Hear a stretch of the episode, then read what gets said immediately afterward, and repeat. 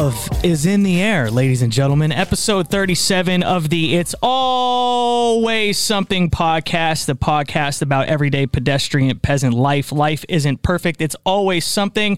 Produced by Hurley and Big Night Media, live from their studio here in Boston, Massachusetts. Please subscribe, rate, comment, like, share the podcast with the friend you hate the most. That way, you can fix the problems that you have, talk it out, and hopefully mend the broken friendship. Two birds, one stone. On the show today, he works for the 17-time champion Boston Celtics, even though I may point out that 16 of those championships were won when people were using horses as transportation.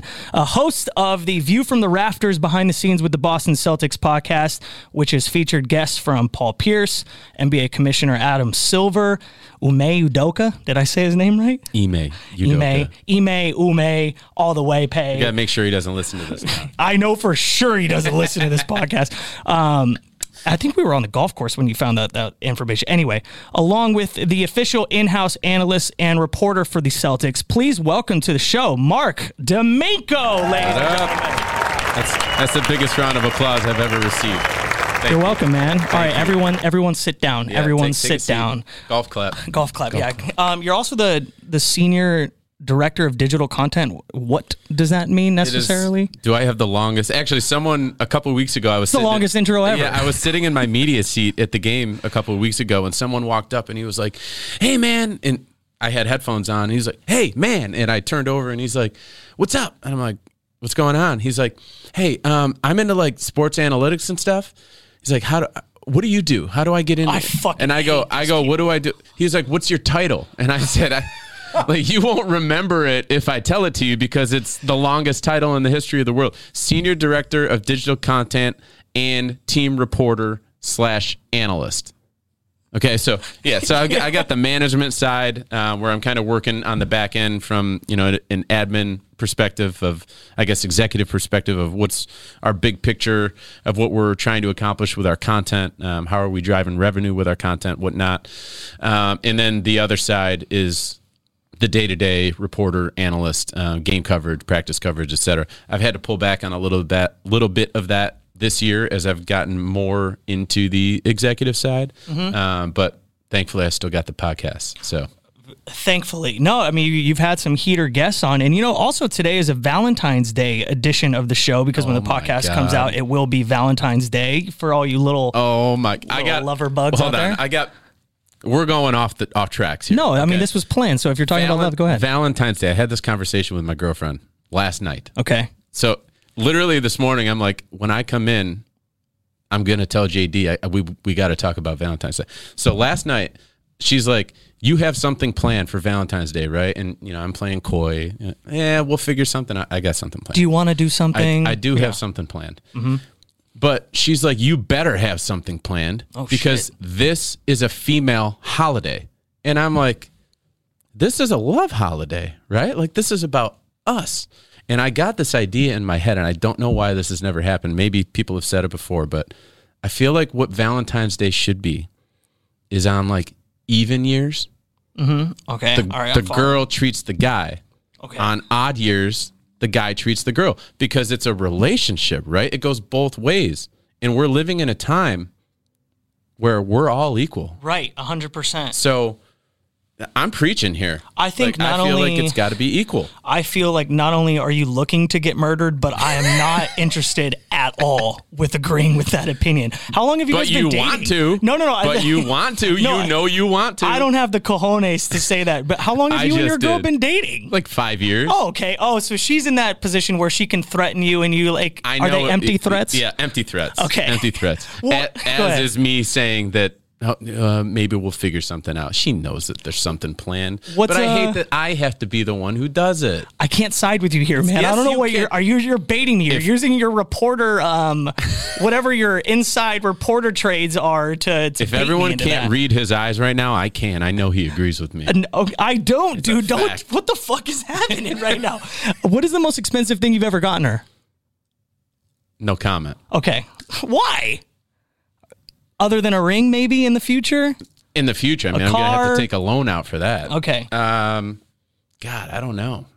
Maybe that's why she's threatening you so much. She's like, are you going to ever get me anything expensive? No, she's gotten plenty of things over the years. You get, over that amount of time, she wouldn't be here if I didn't get her plenty of stuff. This is the most, sounds like the most toxic relationship. Are you okay? Is everyone healthy? Like, is everyone we're good? Is everyone going to be safe? We're good. Here? Listen, I'm speaking for the masses here. I'm speaking for my fellow bros out there. I understand. The dudes, the men. We got to be treated every other year for Valentine's Day, because it's a love holiday. You're going to find yourself in an alley in the North End. It's going to happen. Wait, Hurley, you agree with that? For a guy who's been single for about 10 years, I can't really say. Hot take. Very hot take. And also, the only, like, there was a significant drop-off of female listeners in the first 2 minutes of this episode. Oh, they are. Well, they're now, because now we have created sides. The ladies are still there. No, they're still there.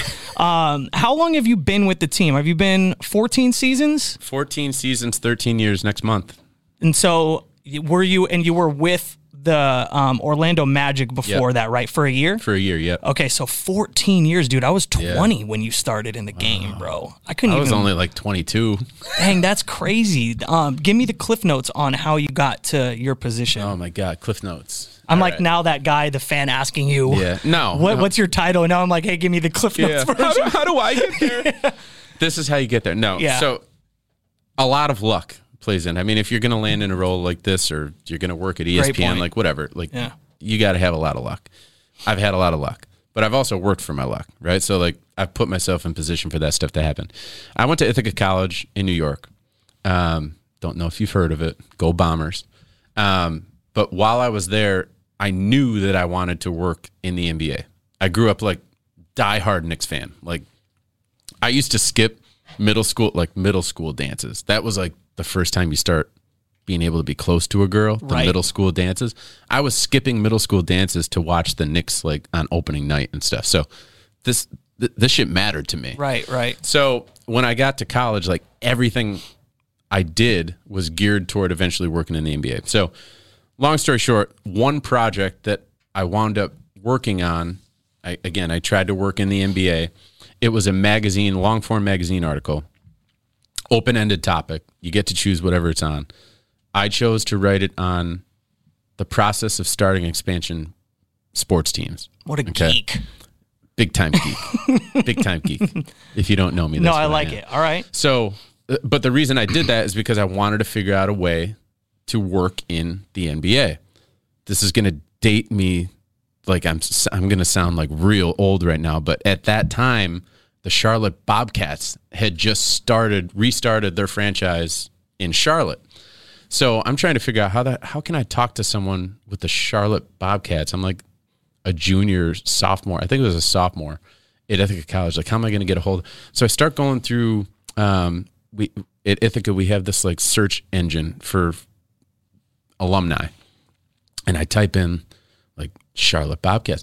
This guy comes up. Like one person works there from Ithaca, and he winds up being like the guy who's running the show in communications. I can't even remember his name to this day. But so anyway, I get in touch with him. He agrees to do a couple interviews. I put together a story. I sent him the story afterward. And then he called me after, and he was like, hey, listen, like you really impressed me with the way that you handled yourself and operated during the interviews. Your story was great. Like I learned a lot, because it wasn't just about that. I wrote it about the Houston Texans had just started up. So I talked to someone from the Texans, a couple lacrosse teams in like upstate New York. And so he was impressed by what I had done basically like in front of him. And he was like, listen, if you ever need any help, reach out. So the following year, Ithaca has a program called ICLA, Ithaca College, Los Angeles. So there's a campus out there, remote campus, that you go and basically you like intern. Most people go out there to work on like TV shows and whatnot to get into the TV or movie industry. I was studying sports journalism. So I got into the program, and then I have to figure out where I'm going to intern. So who do I call? This dude, because he's like, hey, if you ever need help, he's already in the NBA. I want to do anything working in the NBA. Like, I told him I'll scrub the toilets at like Staples Center, like whatever I need to do. If that's working for the Lakers, get on my resume. He winds up lining me up with Bill Duffy agency. It's called BDA Sports. huge NBA agent. Like, he used to, at that time, he repped Steve Nash, Yao Ming, Carmelo Anthony. This is like 2008.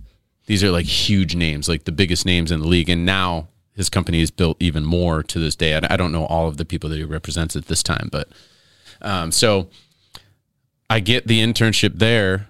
Getting that on my resume got me my job with the Magic after my graduation, and then getting the Magic on my resume got me the job up here in Boston. And I wanted to come back because I'm from Western New York, like near Syracuse and Rochester. So I wanted to get back. I didn't want to be a flight away. I wanted to be a drive away for my family, like my buddies getting married in our 20s and whatnot. I want to be able to just hop in the car and drive 5 hours. So having the opportunity up here, and then at that time, the C's were still, it was the year after they won, so they were still pretty damn good. This is like 2009.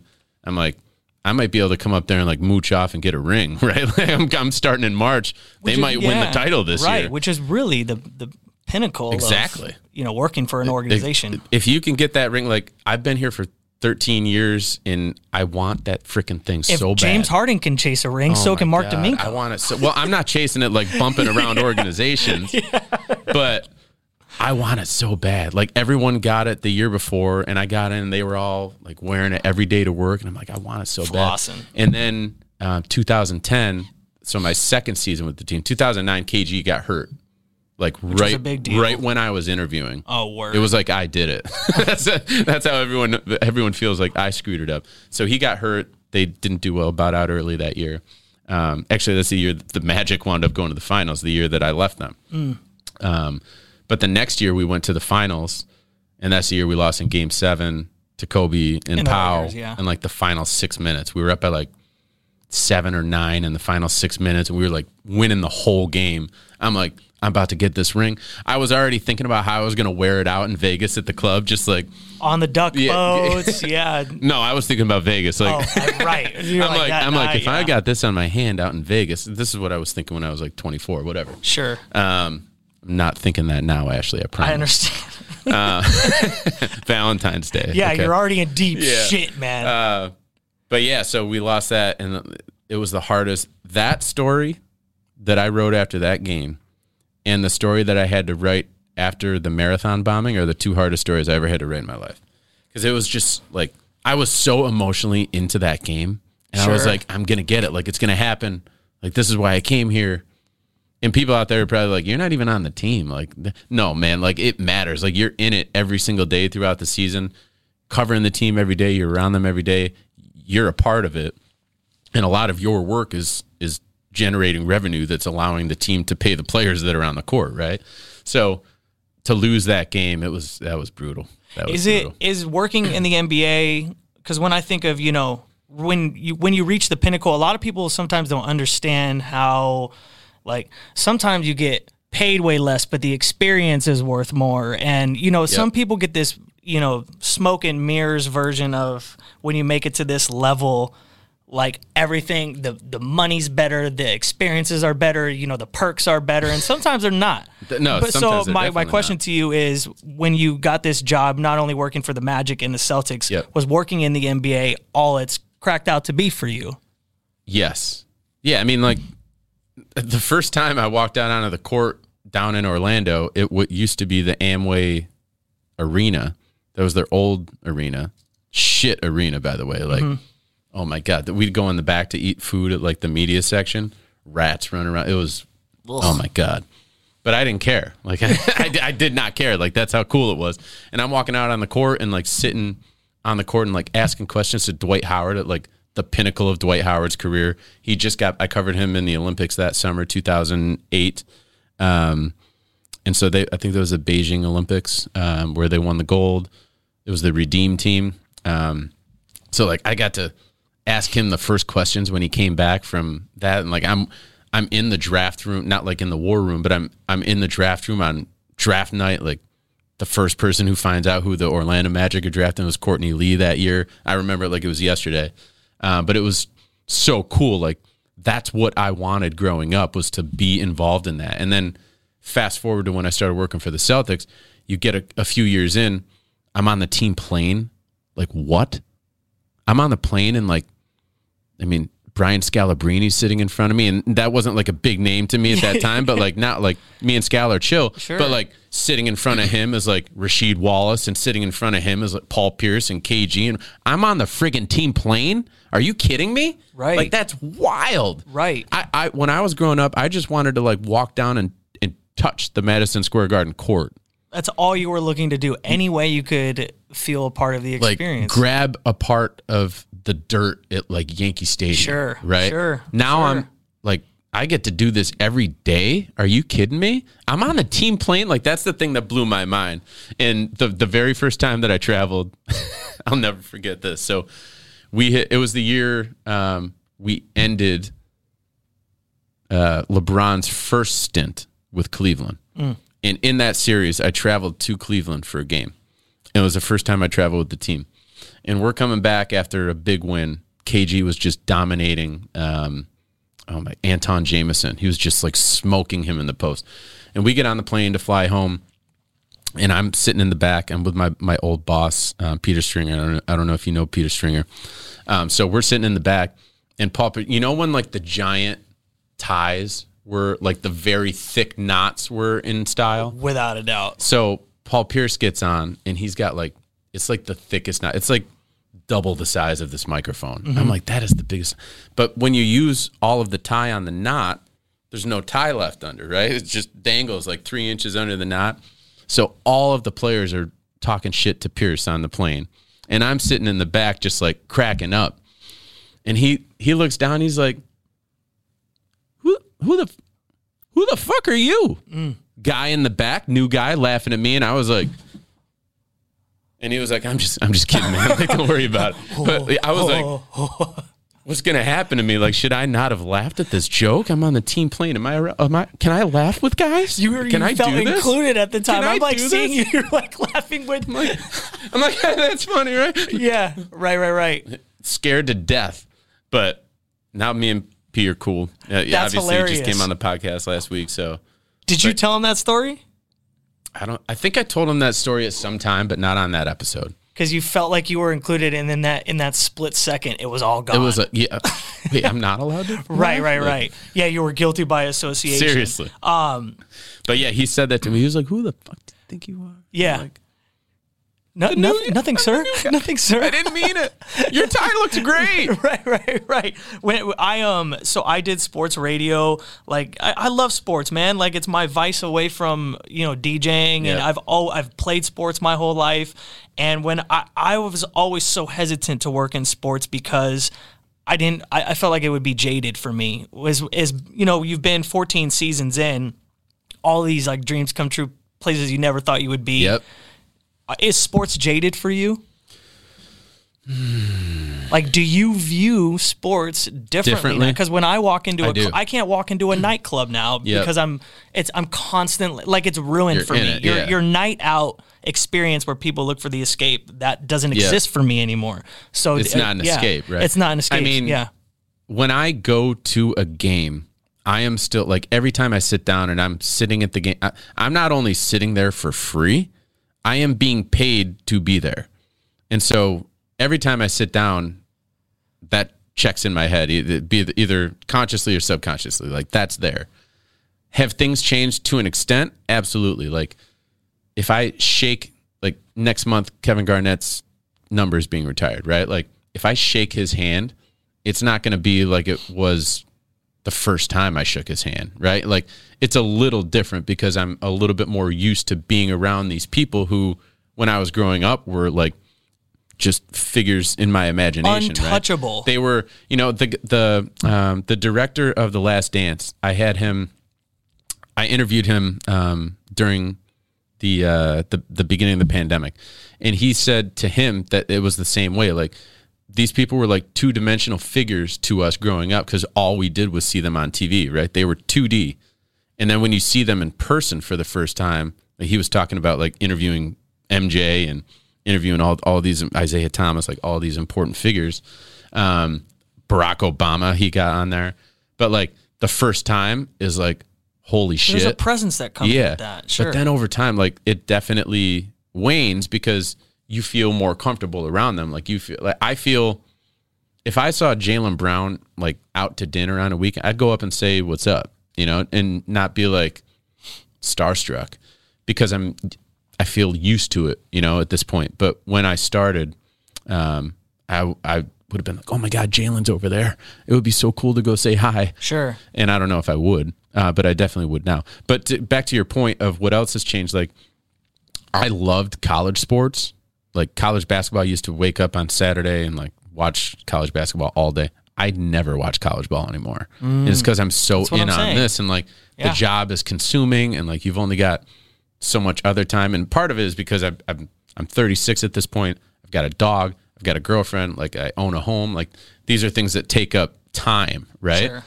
When I was 23, 24, 25, I had all day on Saturday. I just woke up hungover, ordered some food, and like walked through the TV on and watched basketball all day, right? Yeah. So, and same thing with like during football season. Like, every Sunday, like that's what I did.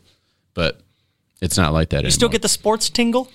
You know, like if it's a close game, you know, those are the feelings that, like, I just want to, I'd be sad that, you know, that happens. Those feelings wouldn't be intact. No, I wouldn't get the electricity inside my soul. It literally, like, I still feel that, like, there's no question about that. That's pretty cool. Especially when the games matter. Like, when you get into the playoffs, that's the one thing that I love about living in this city and working for the Celtics. Like, it's so weird. When it's April and the playoffs are starting, I get out of my car at work and it's like something is in the air. Like, it feels different. And that's just like walking on the street. No one around me in particular wearing Celtics gear. It just like feels, I don't know if it's in my head or what. No, I agree. It just comes with the city, man. Yep. It's just something you can't describe. And then when you get in to the arena, then it's just, oh my God. Right. When we were in the finals in 2010, the Lakers flew like all of their staff out to Boston for a game.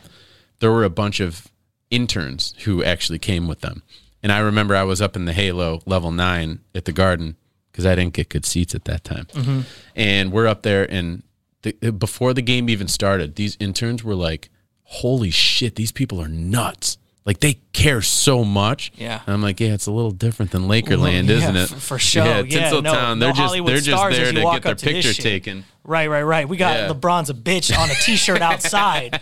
You know what I'm saying? Like, we got bad things going on. Yep, it's different, man. It's different. Go ahead. But the tingle is still definitely there. Speaking of electricity in the building, you famously shot the video of Taco Fall entering the game a few years back. I think it's gotten close to 9 million views. It's over 9 million views. So Mark filmed this moment inside the Garden, and I'm still debating whether people looked at Taco Fall as a joke or like a legit player, because he's just gigantic. If you're not familiar, Taco Fall is how tall? He's 7'6". 7'6". He's just a gargantuan creature. And he's a really good dude. And he's a great dude, and he obviously made it to the NBA, so he's extremely talented. But, you know, in these blowout game scenarios, the Garden just wanted to see Taco play. And so Mark was behind the bench and got this video of Brad Stevens, the coach at the time, you know, ramping up the crowd to get Taco. Because they're all chanting, Taco, we want Taco. Right, and so you get this incredible moment of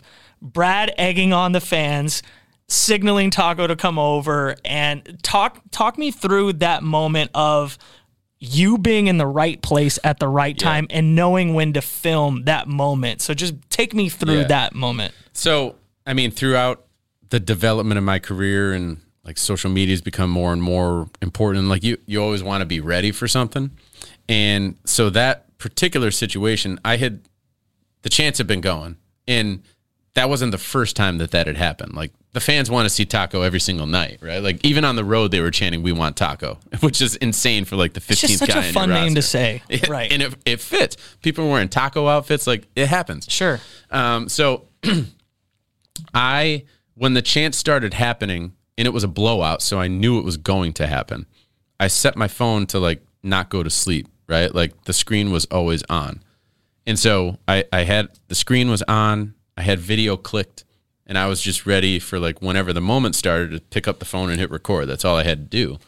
And so I did that, and I was like, oh my God, this is such a great video. Brad Stevens is egging the fans on to like cheer louder to be able to put the player in. Like, Brad never does anything like that. And so I watched it back. I can't remember who was sitting next to me. It was the sideline reporter for the Cavs. And I was like, look at this video. It's hilarious. And I thought it was hilarious. I didn't think it was 9 million views hilarious. It's how all these things start. It's crazy. So in hindsight, and I actually just had a conversation in the office about this today, about that exact video. In hindsight, being an employee of the Celtics, I should have sent that to our social team to post on the Celtics social media.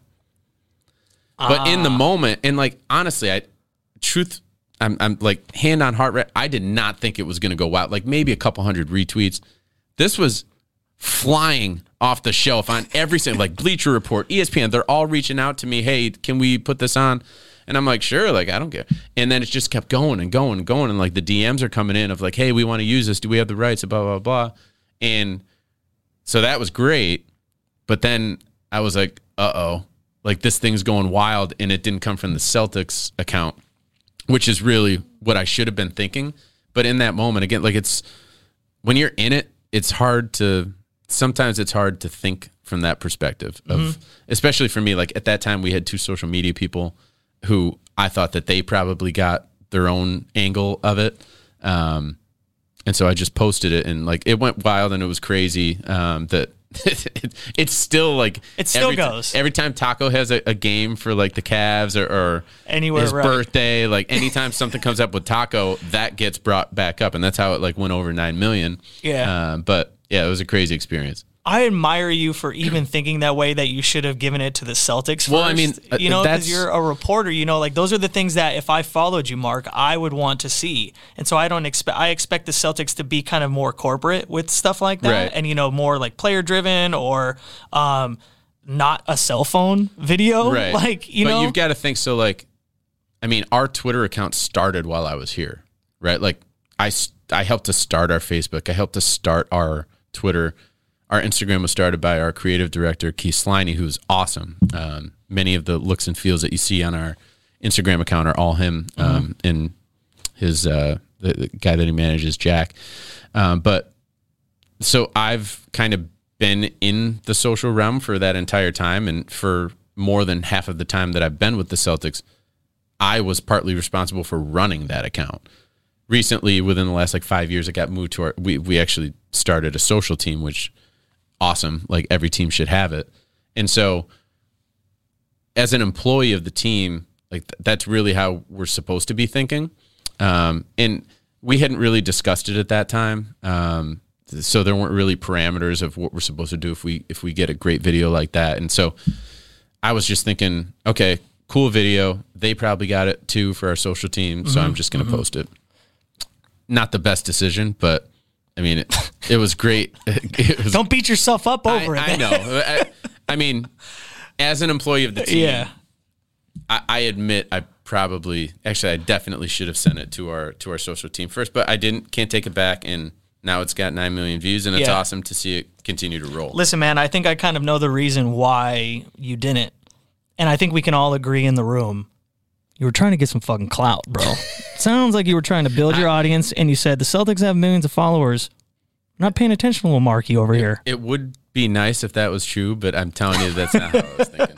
I just thought it was, like, it's happened. That's the weird thing about being employed by the team. Like, Amanda Flugrad, who you know very well, has to deal with it. Yeah. Our writer, Taylor Snow, who's around the team every day. Like, it's so hard to figure out that barometer of, like, what's great enough that we need to share it with our social team, and what's not great enough for us to just put out on our own channel, so that we don't flood our social team with like 100 things every week, but we also get them like the most important stuff that they should be posting natively, because that's how the Celtics are going to grow, at Celtics on Twitter, right? Like you've got to post the great stuff to be able to engage your fans. So that's the main priority of our department and our jobs, is to engage the fans. I totally understand it. And listen, I mean, I worked in radio, so I had that battle constantly, you know, of things where if something got a crazy amount of views for me, I'm like thinking, that would have benefited the radio station a lot. So I understand that internal battle,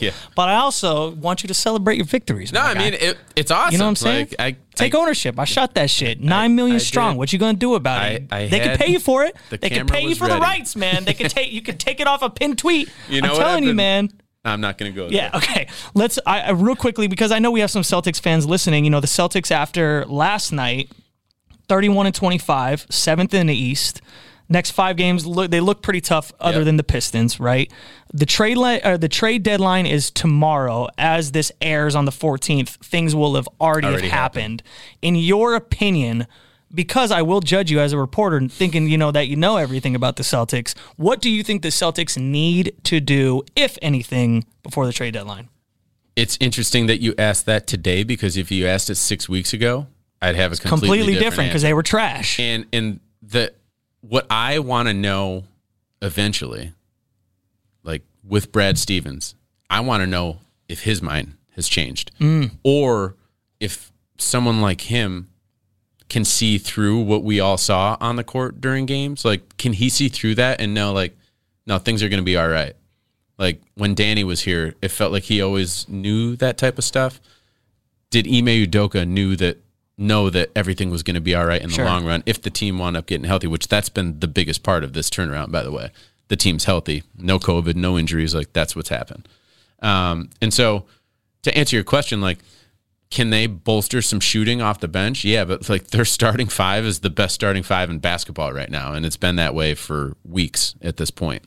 The bench is playing well. Grant Williams and Josh Richardson have been awesome. And so like Dennis Schroeder's been awesome. He's been better as a starter, but when he comes off the bench, he's been great too.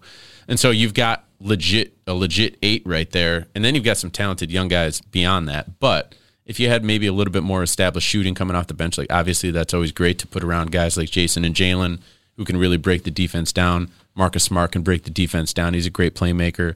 So that's probably like the one area that I would say that they could potentially improve in.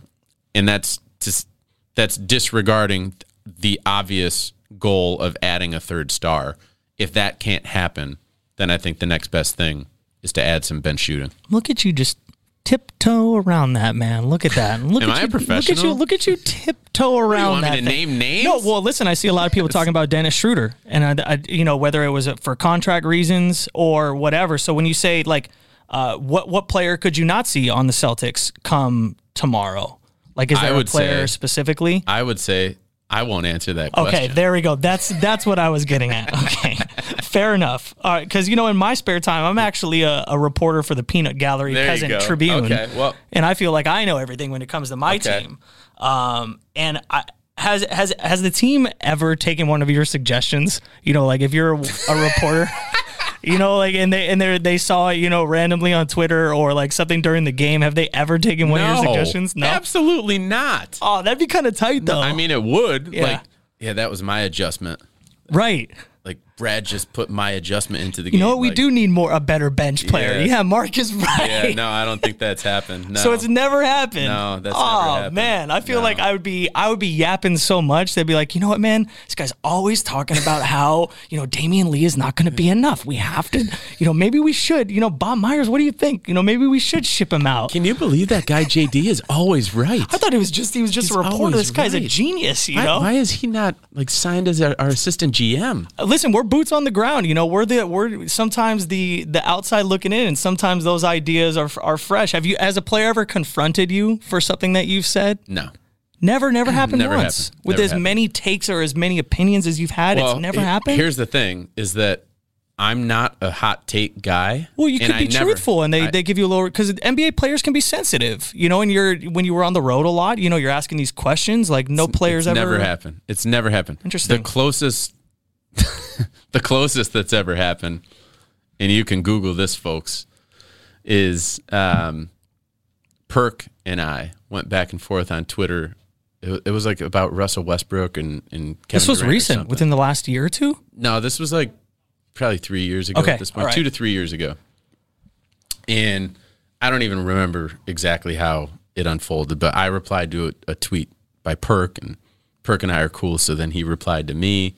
We were basically going back and forth about, like, who is the best Thunder player ever and what his interpretation of those exact words were versus my interpretation of those exact words. And he was basically saying, like, Russell Westbrook is the greatest Thunder player ever because he had been there for so long. And I was like, Kevin Durant is the greatest player who has ever played for that franchise. So we were viewing it from two different perspectives, but we were tweeting back and forth from those two different perspectives. And then KD inserted himself into the conversation, and it just went wild. But he didn't say anything, like, because I wasn't talking badly about him, and I wasn't talking badly about Russell Westbrook either. Like, what an incredible career he had with the Thunder before he moved on. But I was just saying the greatest player who's ever played for the Thunder is Kevin Durant. And so KD jumped in, and like that went viral, wound up on SportsCenter and ESPN. And that's another moment where I was like, oh shit. Yeah. Because like I probably shouldn't have been involved. I should have tagged the Celtics in this. No, we could have gotten. No, it was, I probably shouldn't have even gotten into the conversation. Because listen, when you work for the team, it is different. It is not the same as Chris Forsberg working for NBC Sports Boston, or Jay King working for The Athletic, or Tim Bontemps working for ESPN. Everything that we do is through a marketing prism, right? Like I'm technically a part of our marketing department. Mm-hmm. So everything that we do and say has to be done through that prism. And like back in the day when we first started the Twitter account, my boss and I always operated on like, if you wouldn't send it out on the Celtics account, you shouldn't send it out on your own account. Now that was like way back in the day. We were like super, super conservative at that time. It's definitely not at that point. Now it's loosened up quite a bit. But every time I think about hitting send, I do have to think through that prism. Amanda has to do it. Taylor has to do it. Like all of us internally who are like public facing employees. Same, dude. We have to think that way. Yeah. If I couldn't say it to my GM, I wouldn't say it on the air. Yeah. So go ahead, continue.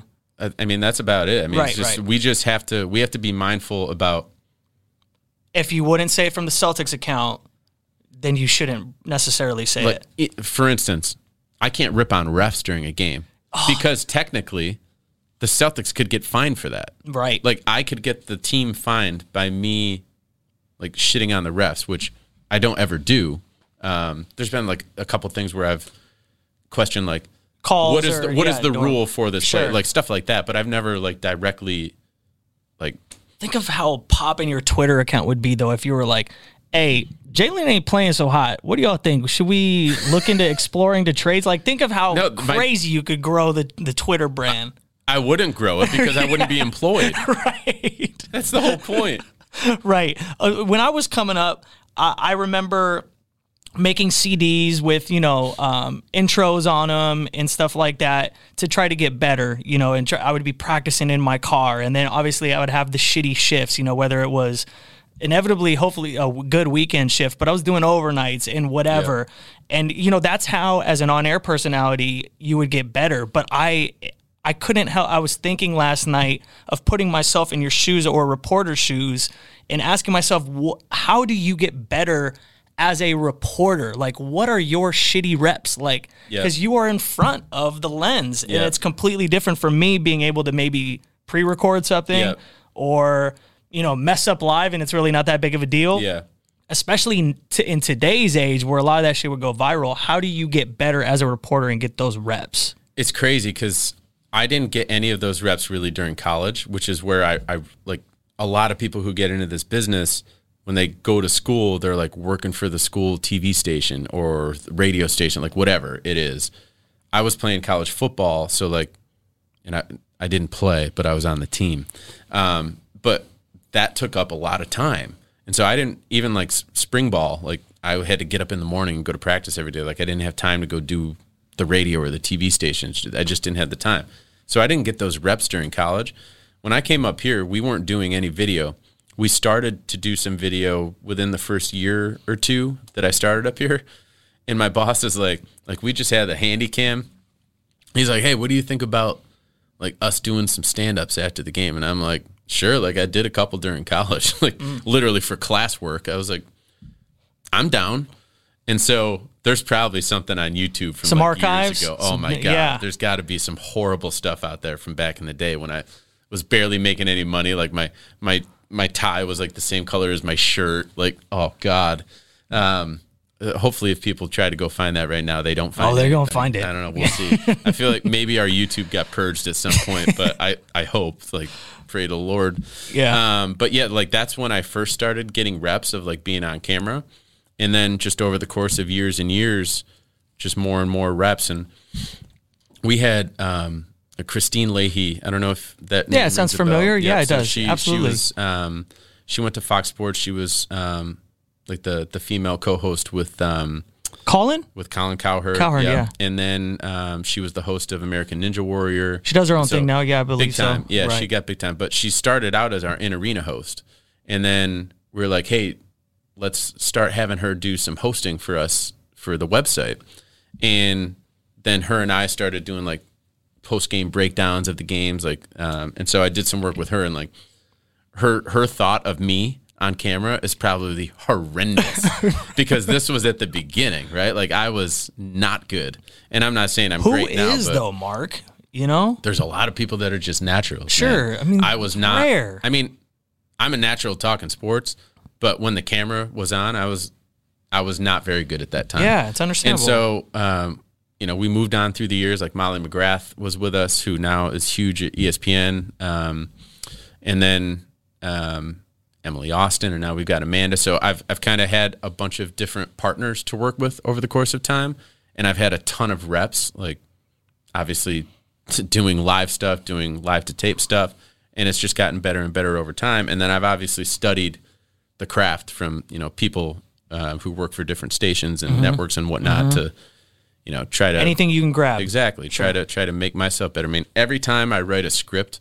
like I do some voiceover stuff for us. Like if we're putting together like a feature, every time I write a script, I want to write it as if I'm Tom Rinaldi. Tom Rinaldi is the best script writer in the sports industry. He's just unbelievable.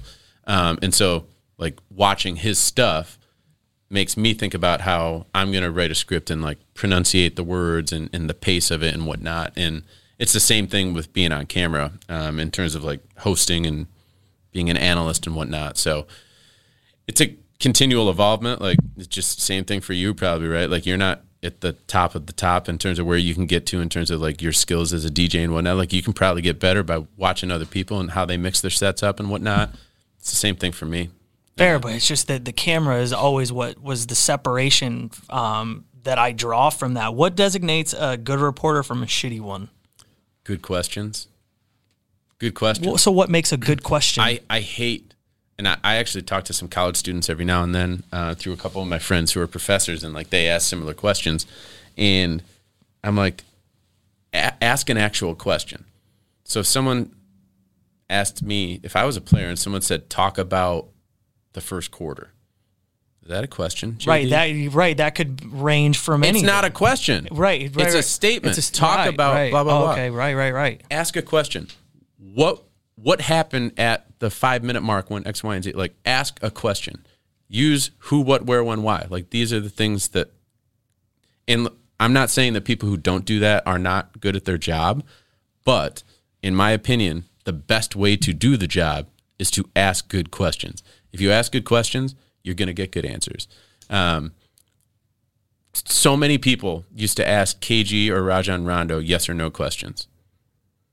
You know, like they would just answer it by yes or no because they were literally rubbing it in their face that they asked them a yes or no question. I was trying to think of a yes or no question there in my head. Oh, I gotcha.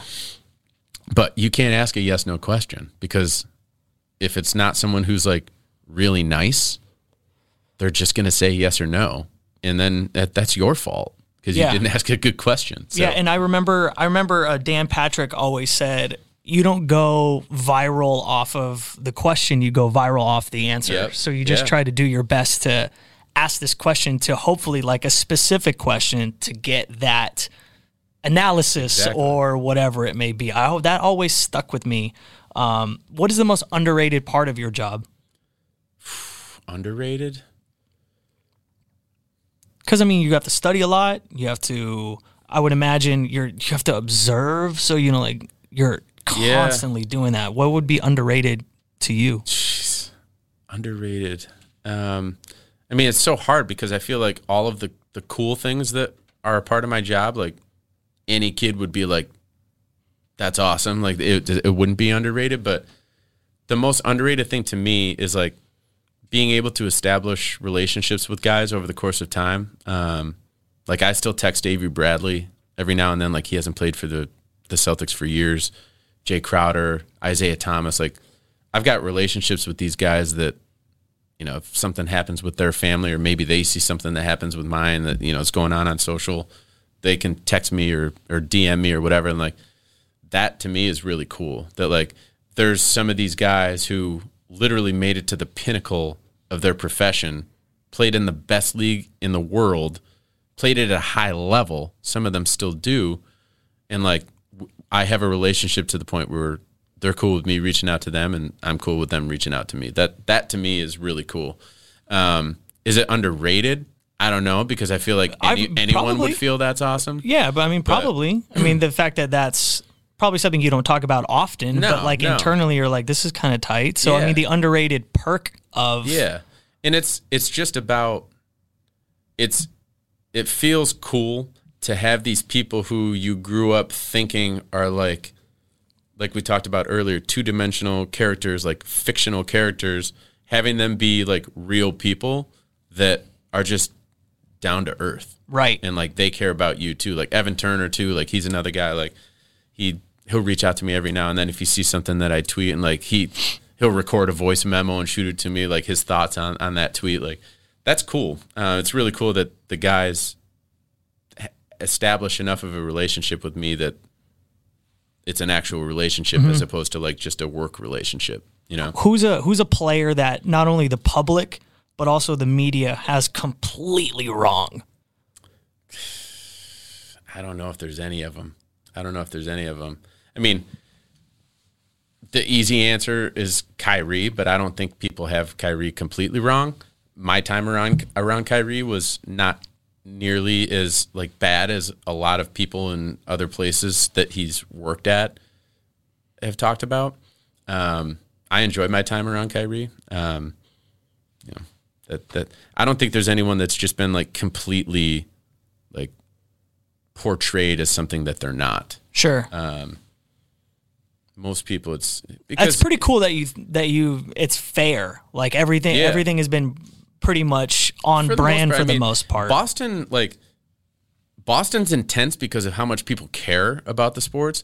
Boston is not a market where like the media members are going to walk in and like have a horrible relationship with the players because they're trying to like talk them into saying the wrong thing. You know what I mean? Like mm-hmm. you go to New York mm-hmm. and in LA and some of these markets where it's all about the headline.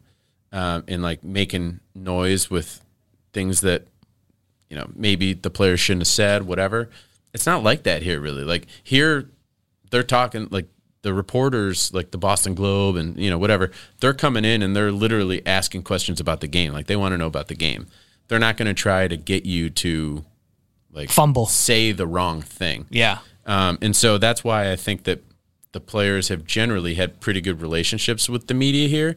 And that has led everyone to be portrayed, I guess, in the way that they should, because they're comfortable being themselves with the media. And Kyrie did that shit to himself, bro. You'd be talking crazy in front of fans, and you know that was a layup for everybody else to get on him. So that completely made sense to me.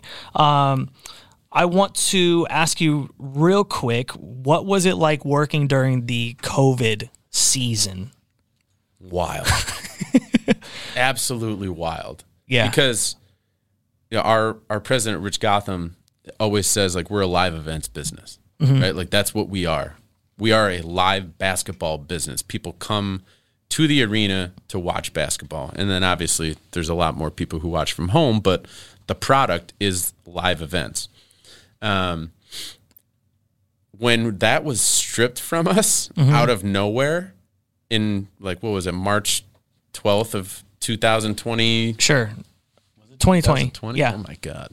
No one knows what day it is. It's wild. It's okay. But when that was stripped and we had nothing in the middle of a season, and as an organization, we're trying to figure out, like, how are we going to fulfill all of our corporate partnership obligations, all of these contracts that are supplied, or that we need to fulfill? How is our regional sports network, NBC Sports Boston, our partner, how are they going to continue to stay alive? Because there's no games now. So what are they doing? Right. So we came up with this plan of kind of rebroadcasting the top old games from the past.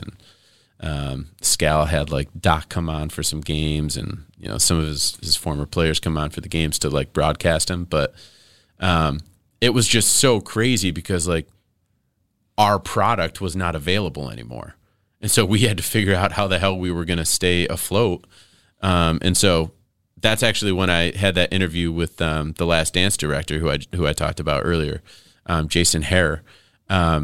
We were doing a celebrity series, which we've never done before, but that we were just thinking, okay, what are ways that we can engage our fans by bringing some people on? Scrapping anything together. Yeah, like we got Maria Menounos to come on. He came on.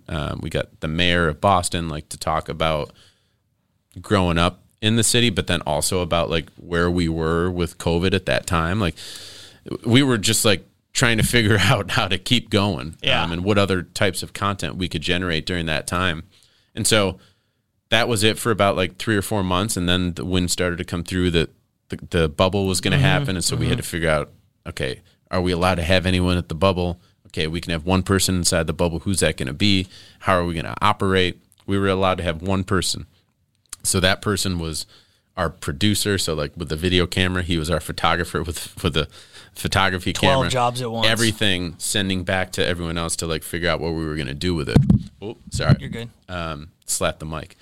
And so that was just a wild experience. And then you get out of that in, I think our season ended in September of that year. Yeah, because like it was a quick start. Yeah, end of September.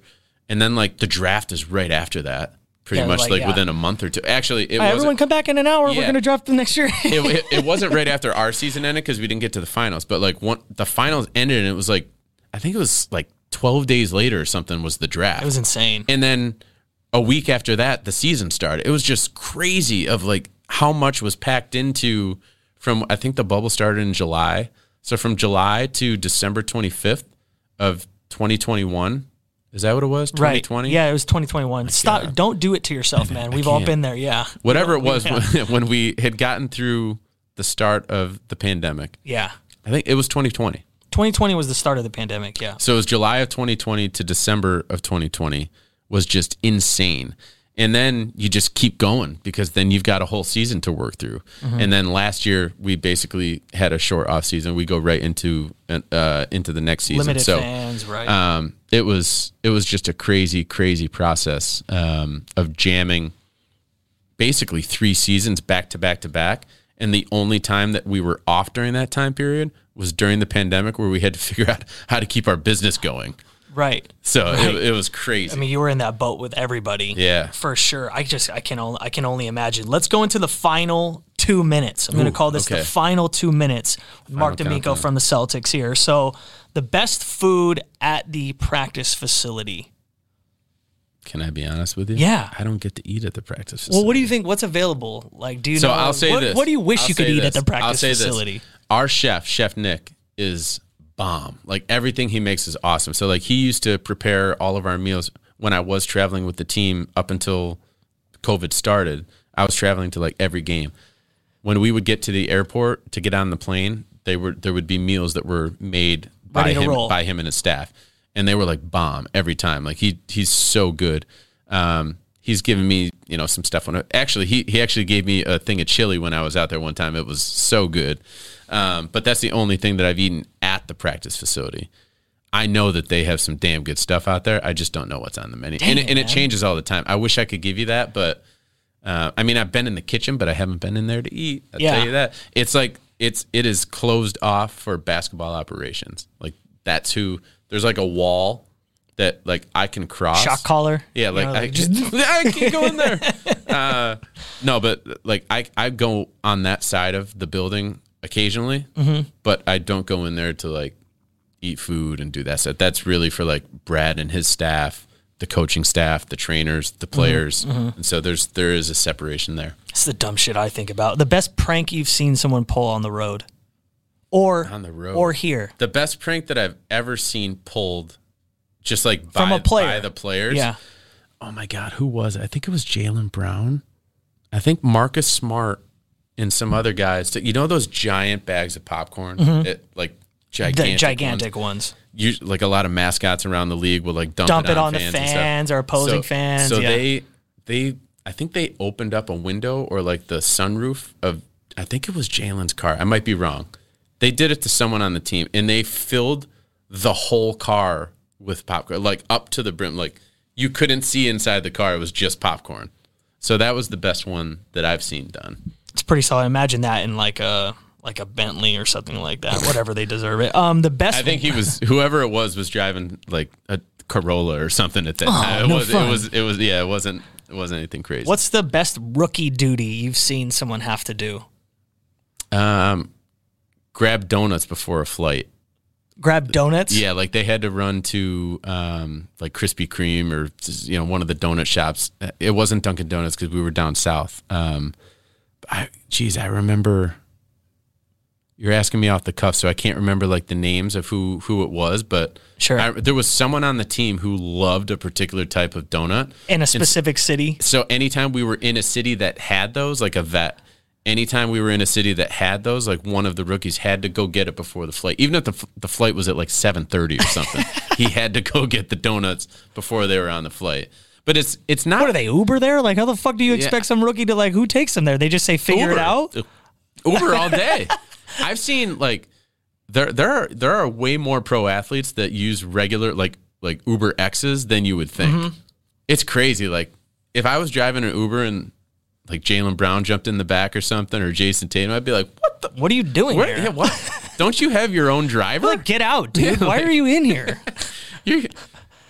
Are you really in my, like... Right. I said Toyota Corolla, but like... Yeah, right.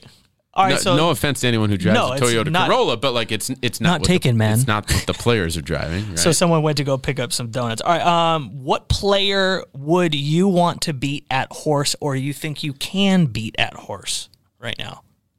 I don't think I could beat any of them. Hey, horses for anything, because you're doing just trickery, and it's just a matter you just need to make 5 in a row, Mark. If I could beat one of them, it would obviously have to be Jason Tatum, because I think he's going to be the one long term who is viewed by generations as like the best player from this generation of the Celtics. And it would be pretty damn cool to be able to tell like my grandkids, like, yeah, I beat Jason Tatum in horse one time back in 2024. He just signed this extension. Yeah, he broke his ankle on the final shot, and I got fired from my job after that.